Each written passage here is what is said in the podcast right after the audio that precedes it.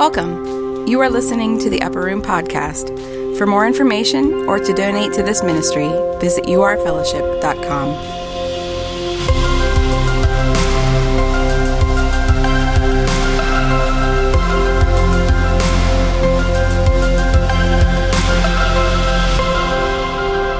Hi there.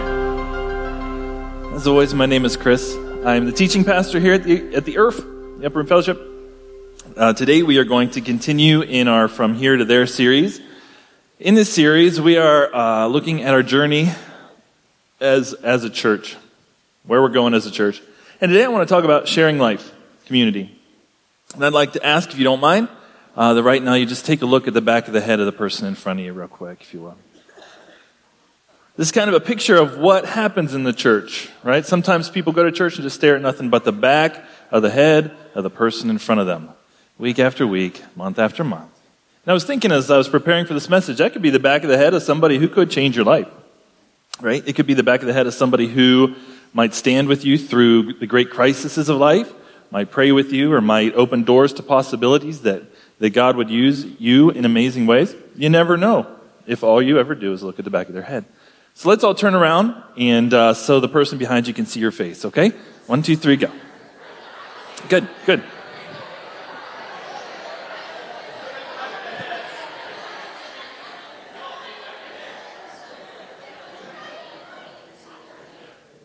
So, like I said, we're in a series called From Here to There, and we're talking about this journey that our church is on. We're talking about kind of our three pillars of the church knowing God, sharing life, and serving others which we feel is the process of transformational living. So last week we looked at knowing God, our relationship with God. Today we're going to look at sharing life and being in authentic community with each other. So the big question today is why does community matter in, for your life? And we're going to go through a bunch of points pretty quick. And I'm going to be honest with you. My goal today is if you aren't in community, I'm going to try to convince you to get in community. All right? That's, that's what I'm doing. There's no pretense. That's what I'm trying to do today, okay? Okay? All right. Here, so here are the reasons community matters. Community matters because, number one, we were made for community. We were designed for it. We were, we were created for it. Lord God said it's not good for a man or for the human being to be alone. Dallas Willard says the natural condition for human life is reciprocal rootedness in one another. Just like a tree is rooted in the earth, and that's where it gets its, where it gets nourished, human beings were created to be rooted in the hearts of other human beings. He says, The assurance that somebody else loves me, is for me, pays attention to me, watches over me, is the indispensable condition of a healthy, stable life. Our well being depends on this. A guy by the name of Robert Putnam, uh, about a decade, little over a decade ago, wrote the, the definitive study on community in our society. It's called Bowling Alone. Uh, and he cited research that the most isolated people are, are three times more likely to die than relationally connected people. In fact, Putnam said that if you do nothing else, if right now you're not part of a small group, if you just join a small group, it cuts your odds of dying in this next year in half. That's why the motto for our small group ministry is join a group or die. That's, that's our motto. It's a good motto. Another study looked at hundreds of people who were volunteered, uh, who volunteered to be infected by a virus that produces the common cold. Odd study to volunteer for, but a bunch of people did. Uh, it turns out that relationally isolated people are four times more likely to get sick than people in community. They are more susceptible, they have higher levels of virus, they produce significantly more mucus than connected people. I'm not making that up. Mucus, more, more community, less mucus, right? That's another great motto. Put, put that on a t shirt. But, but the reason you need community is not just physical, it's not just survival, it's not just tribal, it was never the plan of God at any point to create a person, to save a person. He has created and is saving a people. We were uh, made in the image of a Trinitarian God, and that God loves oneness so much, that, that God loves community so much, He wants everybody to be invited into it. So when the Bible speaks of our Christian walk or, or kind of progressive sanctification or growth in Him, it never speaks of sanctification as an individual process. There is nowhere in the scripture where, when it comes to sanctification and growth into the fullness of Christ, we're spoken to as individuals, removed from the communal aspects of our faith. It's just not there. Christianity is, is, is inescapably communal. In fact, everything God even does in the life of an individual is meant to pour back into the group. I'll show you some examples of what I mean. 2 Corinthians 1 3 4 says, be, Praise be to the God and Father of our Lord Jesus Christ, the Father of compassion and the God of all comfort, who comforts us in all our troubles. So that's a popular idea, right? We're troubled, we're overwhelmed, God comforts us. Now listen to why God comforts us. So that we may, so that we can comfort those in any trouble with the comfort we ourselves receive from God. God comforts us in our time of trouble so that we can comfort others in their time of trouble with the comfort we receive. 1 Thessalonians 4:18 says, "Therefore encourage one another with these words." So in the book of Thessalonians, he's talking about um, he's talking about the dead in Christ will rise first. They were grieving a loss of, of loved ones, and he said that they don't grieve without as those without hope. And he says, encourage one another with these words. He's saying, I'm not just giving you these words so you guys in Thessalonica can huddle up and go, oh, this is our word. This is my word. It's not everybody else's. It's our thing. No, you, you spread that.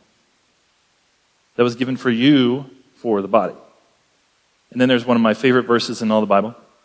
First, 1 Thessalonians 5.14. It says, We urge you, brothers and sisters, warn those who are idle and disruptive, encourage the disheartened, help the weak, be patient with everyone. You hear how communal that is. If you're warning someone who is idle, someone whose faith is just like, yeah, whatever, and you try to engage them, how well does it work if you don't really know them? If you're like, hey man, what's your name? Fred? Okay, Fred. Thing is, it seems like you don't know your Bible very well. I was sitting beside you and noticed you really didn't have anything underlined. You need to start reading your Bible. It's important to know the Word, Fred. Is that going to work? If Fred's like most of us, you're about to get punched in the neck, is what's going to happen, right? It doesn't work well at all. But it's a huge asset to have people who know you well enough to engage you at that level. That's number one. Number two, we grow in community. So Paul says this in, to the church in, in Ephesus. He said, instead, speaking the truth in love, we will grow to become in every respect, notice this, not mature individuals, but the mature body of Him who is the head, that is Christ. Growth requires community. When I'm by myself, I can deceive myself, right? I can read love one another and think, well, I agree with that. I'm pro love. I'm all for love. And I give myself credit. Then when I run into actual people, it gets scary, right? I was driving home just, just this last week, and I came to an intersection, and there was a guy there who was wanting to cross the street. I was in my car at the stop sign. So I waved for him to cross the street because I'm a pastor, and he might recognize me. I'm being humble and patient. But he didn't walk. He waved for me to cross. And I just thought, no, I'm following Jesus. Uh, first shall be last. I don't want to lose this jewel in my crown. You, you, you go first, I'll go last. And he wouldn't go. He told me, you go. So after a couple times of doing this, I started to feel like he's trying to boss me around. He's trying to tell me what to do. I'm not going to do what he's telling me what to do. You go first. Right? We just sat there waving at each other. Nobody would move. I finally backed up and went a different way just so I wouldn't give him the satisfaction. that part isn't true. I ended up just going. I took the low road. I humbled myself to serve this fella a second time. Uh, I wasn't happy about it. But in isolation, I will give myself credit because of some hypothetical, hypothetical agreement I have with myself. It takes real people for me to see how much sin is in me and just what a knucklehead I am. And that knuckleheadedness is always there, it doesn't go away. It's in community that we see the truth about ourselves. It's in community that blind spots are pointed out. It's in community that we get loved and encouraged and taught and admonished with one another and cheered to keep going. We grow in community. There's this, there's this great misconception. I can grow just by myself and God, uh, you know, me and God all by ourselves. No, you can't. I can't. Neither can you. Like, let's do a test. Okay? So there are Sundays when the sermons just kind of, the sermon just kind of gets you, right? And your heart is stirred up and you're motivated and you're like, yeah, I need that. I need to do that. I want that. So let's say on my best weekend, let's say I'm up here talking and I'm just, I start glowing and Jesus like manifests behind me Okay? And it, he's just back there going, Yep, you got to listen. Mm-hmm. And, and like tongues of fire falling down. Everything that's it's in you goes, Okay, I'm in. I'm going to take this seriously, and I'm going to get plugged in. I'm going to walk deeply. I'm going to chase real deep, sustaining relationship with God. How long does it last? Do you make it to Wednesday?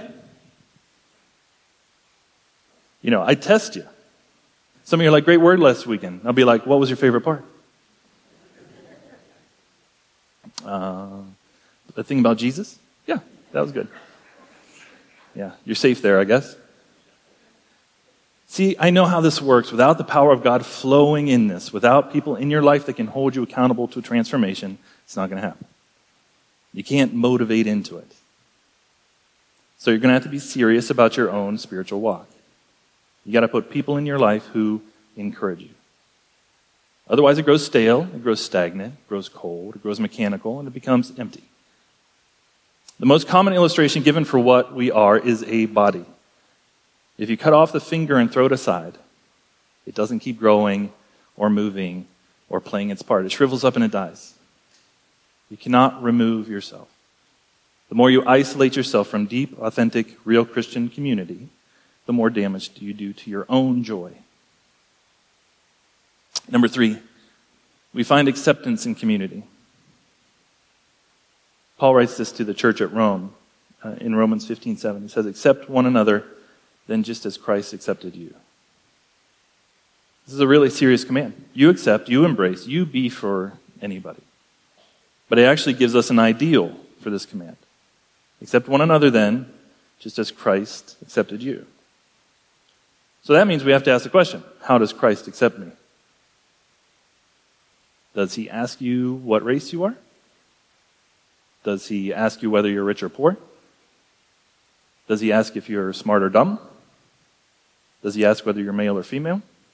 Or beautiful or homely? Or married or single or divorced? Whether you're charming or awkward? Whether you're athletic or uncoordinated? No. Every single human being on this planet matters to God, matters equally to God. Nobody more, nobody less. God hates division. God hates favoritism. God hates elitism. God hates it when we put clergy at the top and everybody else down below. God hates it when we put white at the top and minorities below. God hates it when we put rich at the top and poor below. God hates it when we put men at the top and women below. God hates it when we put beautiful at the top and unbeautiful below.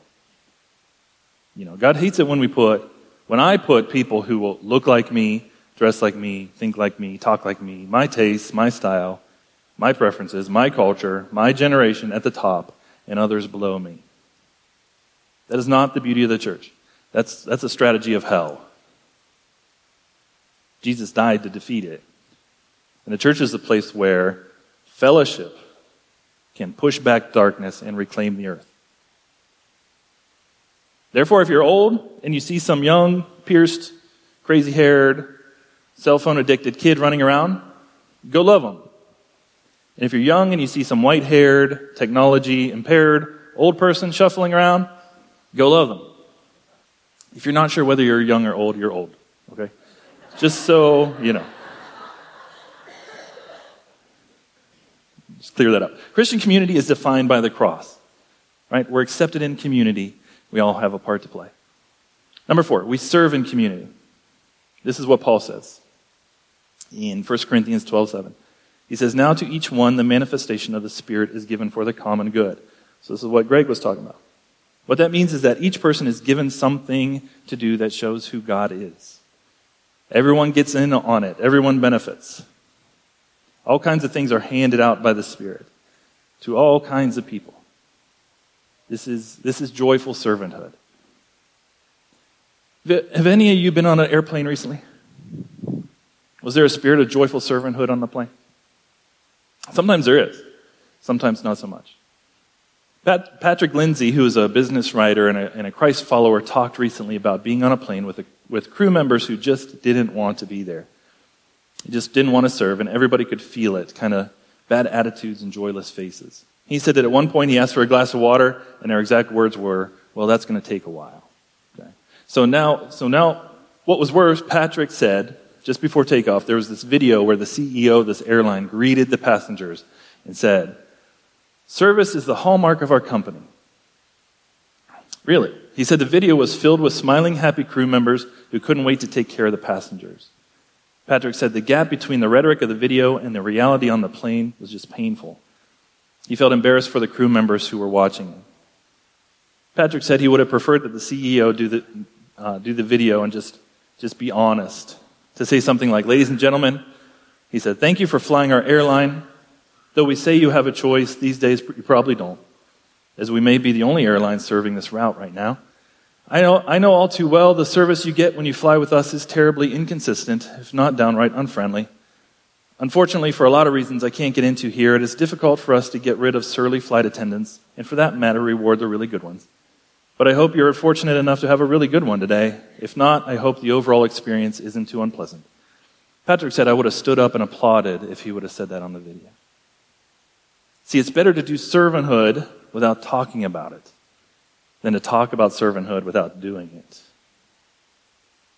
One of the ways we're going to measure how we're doing around serving others is how many folks have identified their spiritual gifts and are involved in building up the body of Jesus here. A bad thing can happen in churches, and I've seen it happen. Certain people can get called ministers, and those folks uh, in the church think that they're the ones who do all the ministry, and other people just watch the ministry. And it doesn't count unless it's done by a minister It's called spectator Christianity. And it just, just isn't true. Community is always built on mutual servanthood. God's plan for the church is that be a, it be a community of servants organized around spiritual gifts. There's never been an organizational principle as brilliant as that in the history of human thought. God's plan for the church was to give everybody who follows Jesus a spiritual gift by the Spirit, and that the church ought to be organized around those gifts. it's a great structure. No higher tier or lesser tier. Church ought to be shepherded, shepherded by the people who have shepherding gifts, helped by the people who have the gift of helps, administrated by people who have the spiritual gift of administration, led by people who have the spiritual gift of leadership, cared for by the people who have the spiritual gift of mercy. Everybody is to discover and use their spiritual gifts. And this is not only needed for the church to flourish. If you have not discovered the joy of how God has gifted you by His Spirit, and then you're using that in the spirit of servanthood, your spiritual life and growth will stagnate, stagnate and not flourish. Uh, one more thing God hates it when we create a community where professional ministers are up here and other people are down here, or paid staff is up here and volunteers are down here. So, one thing we will never say is, I'm just a volunteer here. Right? We value volunteer service. As a matter of fact, the word volunteer comes from the Latin word uh, voluntas, which means will, freedom of the will to express action, freely embrace.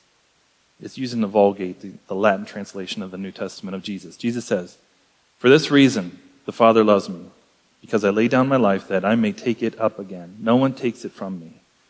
In other words, I'm not coerced. I don't have to do this. I lay it down on my own voluntarily. I have the power to lay it down, I have the power to pick it back up again. Jesus is the ultimate volunteer. The crucifixion is the ultimate act of volunteerism.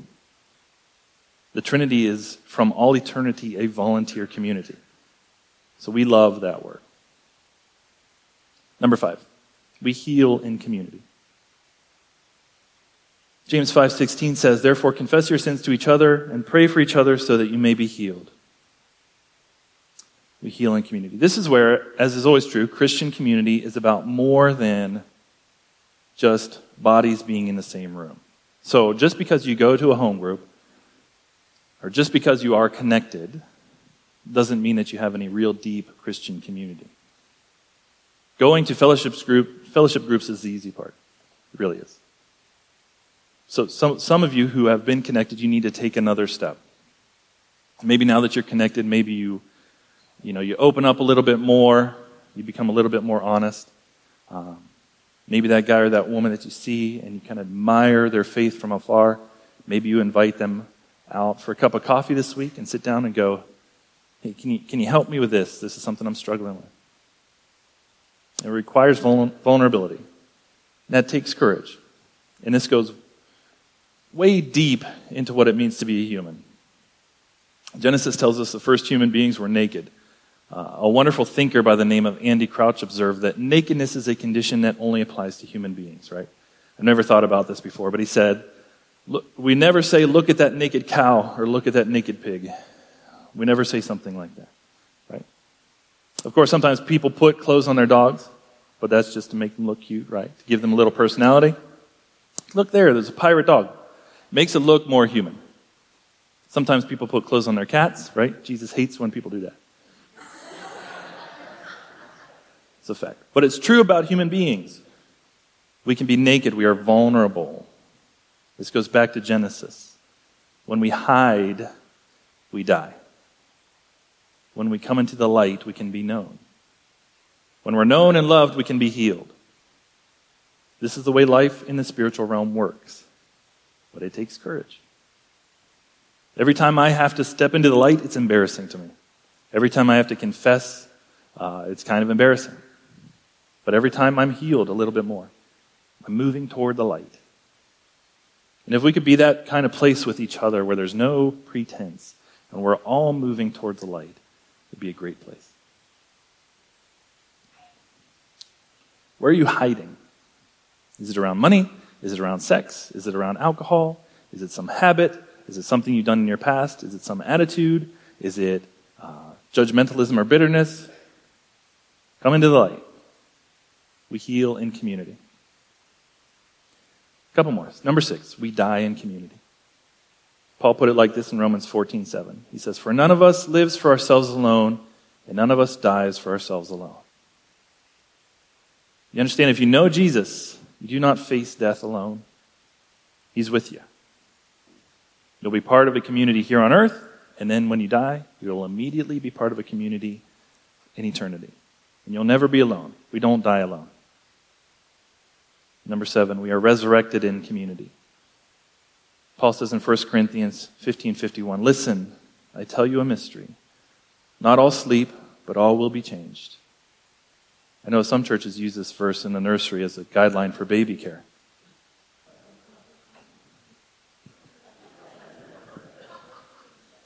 It's, it's a real dad joke. It's stupid. I know. You don't have to laugh. I know it's stupid. It's not actually the point Paul is trying to make in this passage. He's not talking about the nursery, he's talking about the resurrection. We're going to be delivered from sin and death, and we're going to be set right. God is going to redeem everything. There'll be a new heaven and new earth. We don't know when, but it will happen to all God's people together the living and the dead. Well, not all sleep, not all of us are going to die. We're all going to be changed. We're all going to be resurrected. Resurrection's coming, and when it comes, it comes for everybody. There will be no more strangers, no more enemies, no more bosses, no more outsiders, no more no only only families, only friends. We're made for community. We grow in community, we get accepted in community, we serve in community, we heal in community, we die in community, we'll be resurrected into community. So, what's my hope here? Just a step. And here's what I mean by that. Some of you have been, been coming for a while. You sat out there, you like the preaching, maybe you like the music, but you haven't really connected. Well, maybe your, your step is to finally get connected. One way to get connected is through fellowship groups. Just a, just a step. If depth, joy, beauty, fullness, healing, knowledge of Christ are all at stake, then knowing the power of God through personal holiness, serving our neighbors, and deep community are the three pieces necessary to grow into the fullness of that. Why would we not chase that with every bit of energy that we have? If you're not in a small group, get in a small group. That's part of how we're going to gauge how we're going from, from here to there. If you're not serving, find out what your spiritual gift is and be a part of a team. Um, maybe you should lead a little community. Maybe you can find some folks who are not connected and invite them to be uh, a part of a little community where you can care for and love them. And I know that home groups are scary, right? I understand that. As you probably know, I'm an introvert. I'm a five for those who speak Enneagram, right? How many of you are introverts? They don't even want to raise their hand. Look at them. You hate, know, even your raising your hand wasn't fun. I know you hear this message and you go, I don't like what you're talking about. I don't like you. Right? You're hoping introvert heaven will look really different than extrovert heaven. Right? Extrovert heaven kind of sounds like introvert hell to you. How many of you are extroverts? Yeah, I think your hand's a little higher. Yeah, so excited to raise your hand. We need both. We need to understand both. Just because you're an introvert doesn't change the fact that you're called to share life with your church community. And if you're an extrovert, don't get disappointed or give up if someone doesn't always want to be with you. Right? They aren't rejecting you. Part of sharing life is understanding each other. Church was not designed to be a place where you look at the back of somebody's head. It was designed as a divine community. Okay. Uh, Bruce is going to close our time today. Bruce, one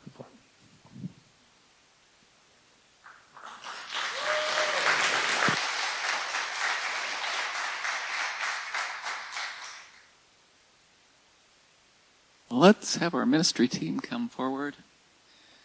You know, we've got a great ministry team, and they love to assist people into breakthroughs of all sorts.